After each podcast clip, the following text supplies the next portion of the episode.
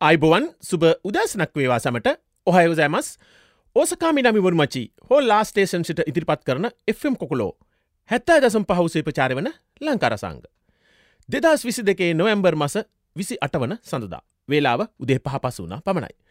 අද ලංකාරසංග සැමගේ සමනටකරන්නේ මම DJ Maxi.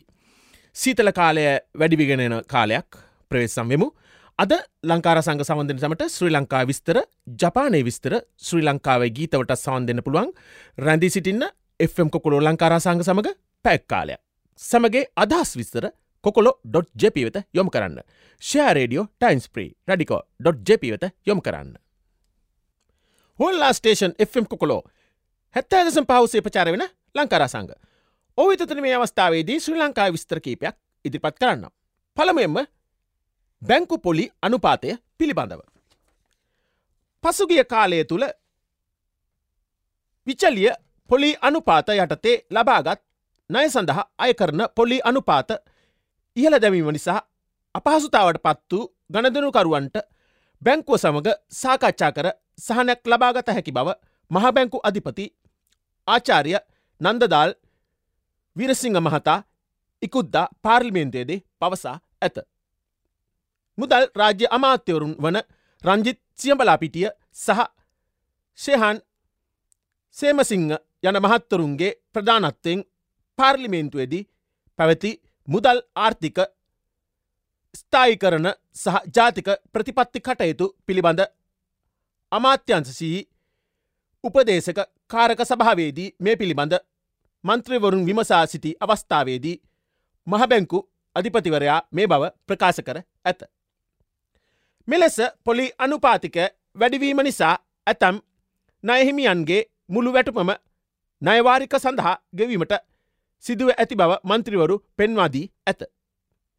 මෙහිදී මහබැංකුවේ අධිපතිවරයා පැවසුවේ ගණදරුකරුවන්ට බැංකුව සමඟ සාකච්ඡා කොට යම් සහන කාලයක් සඳහා අදාළ පොලිය පමණක් ගෙවීමට හැකි බවය.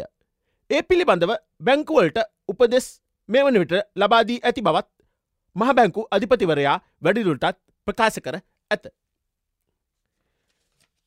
තවත් විස්තරයක් සෙස් බද්ධ පිළිබඳව. ශ්‍රී ලංකාව තුළ නිස්පාදනය කළ හැකි දේවල් සඳහා සෙස් බද්දක් පනවා ඇත්තේ දේශය කර්මාන්තකරුවන් ආරක්ෂා කිරීමට බව මුදල් රාජ්‍ය අමාත්‍ය රංජිත් සියඹලාපිටිය මහතා පාර්ලිමේන්තුවේදී ප්‍රකාශ කර ඇත. ශ්‍රී ලංකාවේ නිස්පාදනය කළ හැකි එහෙත් ආනායනය කරන නිස්පාදන සඳහා සෙස්බද්ධ පැන වූ බවත් ආහාර සඳහා සෙස්බද්දක් පනවා නොමැති බවත් රාජ්‍ය ඇමතිවරයා ප්‍රකාශ කර ඇත.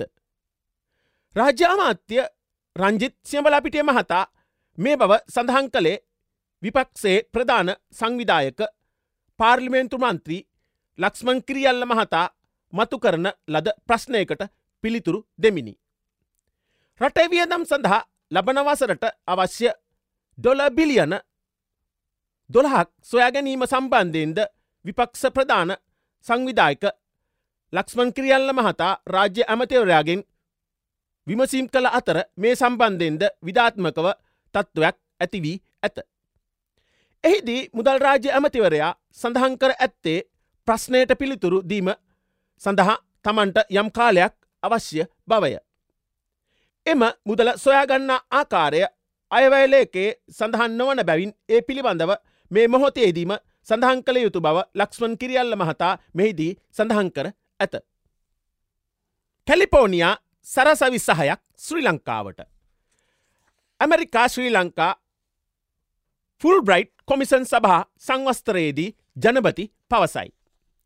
ඉදිරි වසර දහයේදී ඉංග්‍රීසි භාවසාව දැනුව නන්වන සැලසුම මැද පෙරරිගට ආහාරය වන්න සිංගප්පූරු ආයෝජකයන් සමඟ සාකච්ඡාවක්. ශ්‍රී ලංකාවේ කෘෂිකාර්මික නවීකරණය කිරීමට සහ නව කෘෂිතාක්ෂණ විශ්වවිද්‍යාලයක් පිහිටීම සඳහා රජය කැලිෆෝනියා විශ්වවිද්‍යාලයේ පද්ධතිය සමඟ සහයෝගෙන් කටයුතු කොරමින් සිටිනා බව ජනාධිපති රනිල් වික්‍රමසිංහ මහතා පවසයි. ඉදිරි වසර දහය තුළ ඉංග්‍රීසි භාසා අධ්‍යනය වැඩිදියුණු කිරීම කෙරෙහි වැඩි අවධානයක් යොමුව ඇති බවද ජනාධිපති රනිල් වික්‍රමසිංහ මහතා සඳහන් කරයි. ජනාධිපතිවරයා මේ බව සඳහන් කළේ කොළඹ සිනමන් ග්‍රෑන්් හෝටලේ පැවති ඇමරිකා එක්සජ්ජනපත Sri Lanka Fulbright commission සභාව වැඩසටහන හැත්තාවන සංවස්තරය අමතමනි. ආර සපයා ගැනීමට අවශ්‍ය කරන සම්පත් නැති දූපත්රාජ්‍යන්ට සහ මැද පෙරදික රටවලට ආහාර සපේම සම්බන්ධයෙන් වැඩපිළිවෙලක් ක්‍රියාත්ම කිරීමට සිංගප්පූරු ආයෝජකයන් සමඟ සාකච්ඡා කළ බවත් ඒ සඳහා අවශ්‍ය ඉඩම් සොයාගෙන කෘෂිකර්මාන්තය නවීකරණය කරන ලෙස උපදෙස් දුන් බවත් ජනාධිපති රනිල් වික්‍රමසිංහ මහතා මෙහිදී ප්‍රකාශ කර ඇත. නව කෘෂිතාක්ෂණ විශ්වවිද්‍යාලය තේ පර්ේෂණ ආයතනය සමඟ ඒකාබද්ධව ශ්‍රී ලංකාවේ කෘෂි පර්යේෂණ ශේෂත්‍රය වැඩිදියුණු කරන්නේ කෙසේද යන්න පිළිබඳව සොයා බැලීමට ඇමරිකානු ආයතන කිහිපයකට සහය ලබා ගැනීමට බලාපොරොත්තු වන බව ජනාධිපතිවරයා ප්‍රකාශ කර ඇත. කුසිකර්මාන්තය නවීකරණය කිරීමේදී මහාචාර්ය ප්‍රදීපා බණ්ඩාරනායක වැනි ෆුල් බ්‍රයිට් ආදිශිෂ්‍යයන් අවශ්‍ය වනු ඇති බවද ජනාධිපතිවරයා වැඩිදුල්ටත් සඳහන් කර ඇත. මේ දැවන්ත ව්‍යාප්තියේදී ගොරුවනුන් සහ පුහුණුකරුවන් පුහුණු කිරීමේදී ඇමරිකා එක් සජ්ජනපදේ සහය ලබා ගැනීමට අපෙක්ෂා කරනා බවද වැඩිදුරටත් පැවසු ජනාධිපතිවරයා ඒ සඳහා සම්පත් දායකයන් ශ්‍රී ලංකාවට ගෙන්වා ගැනීමට ෆුල් බ්‍රයිට් ශිෂ්වත්ත සහ ආධාර මගින් සිදු කරනා බවද ප්‍රකාශ කර ඇත. තවත් විස්තරයක් මෝටර් රථ ලියාපදිංචිය පිළිබඳව. ඉකුත් නොවැම්බර් දහටවෙන්දා සිට ක්‍රියාත්මක වන පරිදි මෝටර් වාහන ලියාපදිංචි ගාස්තු ඇතුළු අනෙක් ගාස්තු ඉහළ දමා ඇත. ඒ අනුව මෝටර් වාහනයක් සාමාන්‍ය පදනම් මත ලියාපදිංචි කිරීමේ ගාස්තුව රුපියල් දෙදහක් දක්වා ඉහල් දමා ඇති අතර ප්‍රමුඛතා පදනම් මත ලියාපදිංචි කිරීමේ ගාස්තුව රුපියල් තුන්දහක් දක්වා ඉහළ දමා ඇත. එක් දින පදනම් මත ලියාපිදිංචි ගාස්තුව රුපියල් හාරදහත් දක්වා ඉහළ දමා ඇත.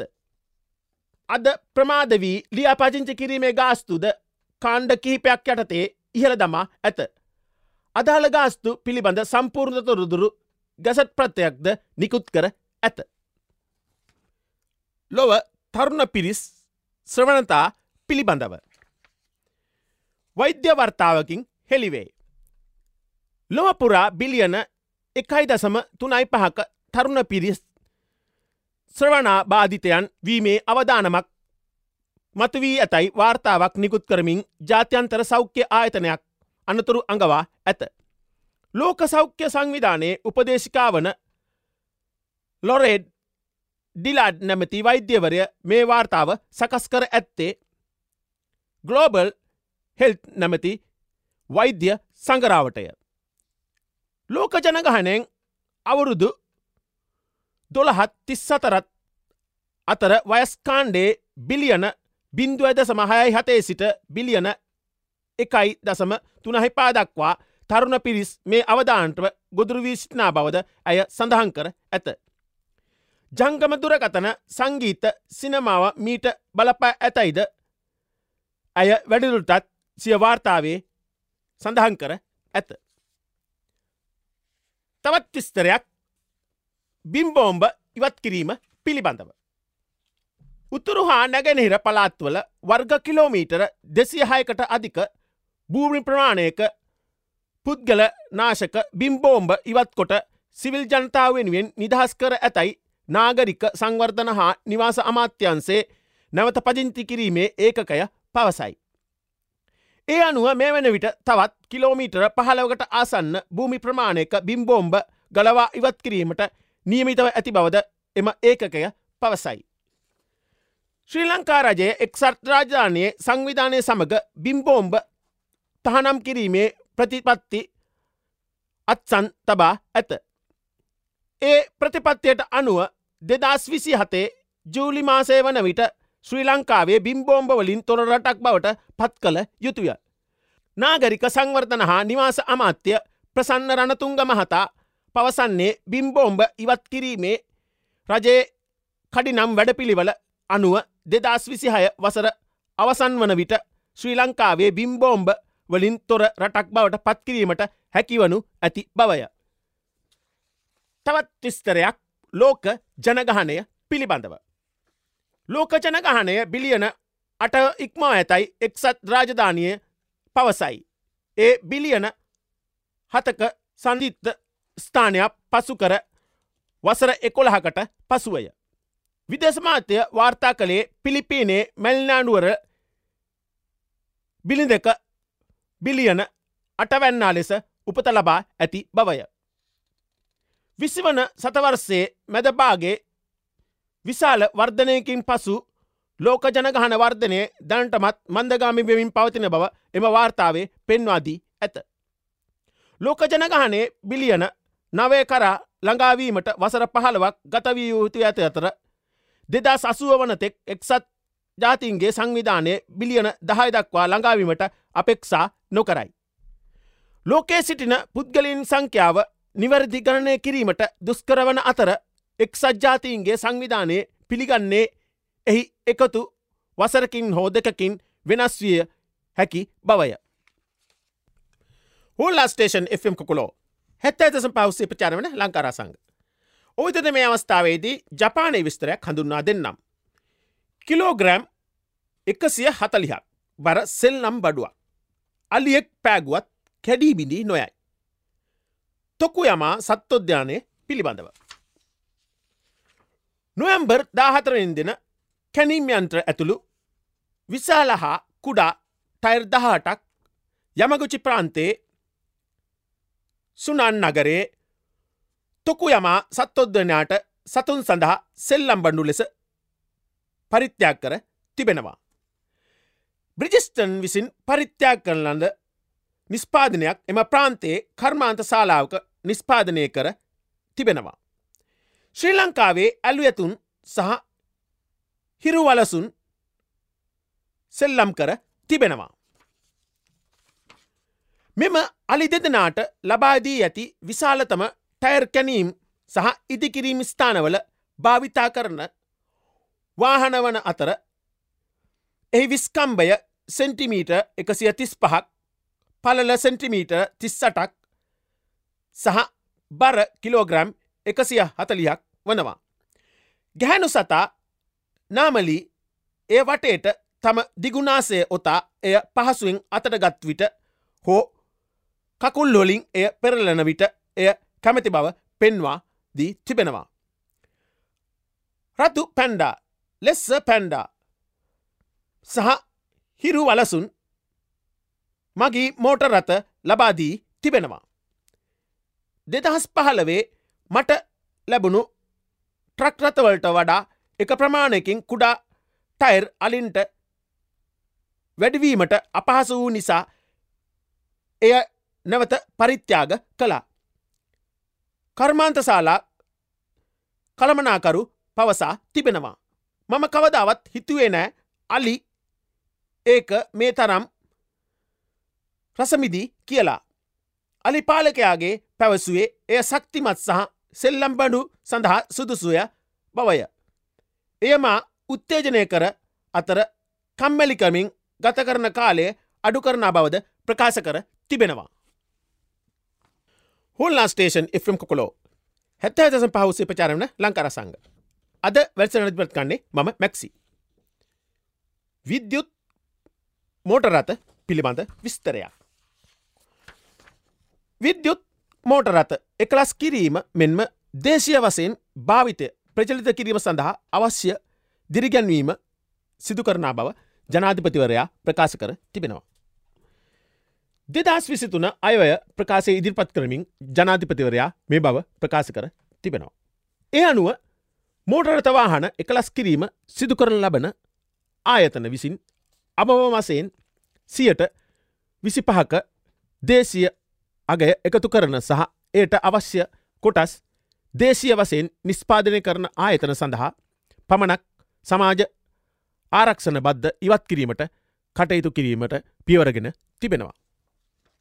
එහිදී දේශය විද්‍යුත් මෝට රත උපාංග නිස්පාදන කර්මාන්තයේ දියුණුව සඳහා දේශය අගය කිරීම සහ දේශීයව නිස්පාදිත විද්‍යුත් මෝටරත උපයංග භාවිතා කරනු ලබන සහතික කිරීම සඳහා සියලුම ලියාපදිංචි විද්‍යුත් මෝටරත උපයංග නිස්පාදකින් සහ අනුමත දේශය විද්‍යුත් මෝටරත එකලස් කරන ආයතන සම්බන්ධ කිරීම සඳහා කර්මාන්ත අමාත්‍යන්සේ තොරතුරු සහ සංනිවේදන තාක්ෂණ පද්ධතියක් ස්ථාපනය කිරීමටද යෝජනා කර තිබෙනවා.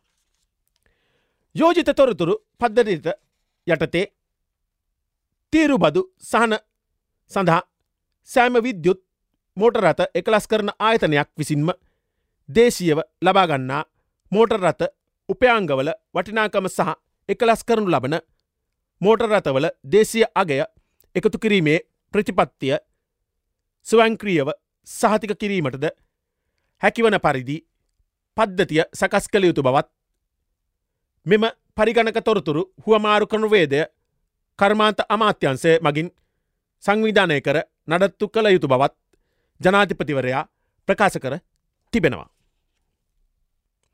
හොල්ලා ස්ටේෂන් Fම් කොකුලෝ හැත්ත දසම් පහුසේ ප්‍රචාර වුණ ලංකාරසංග අදත් පැක් කාලේ නිමාවට පත්වෙනවා.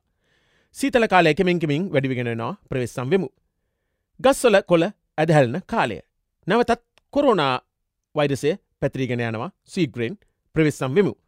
සෞඛ්‍ය නීතිරීති පිළිපදිමු. සැමට සුබ සතියට ආසිරිපතමින් සමගන්නාමම මැක්සි. බයිබයි.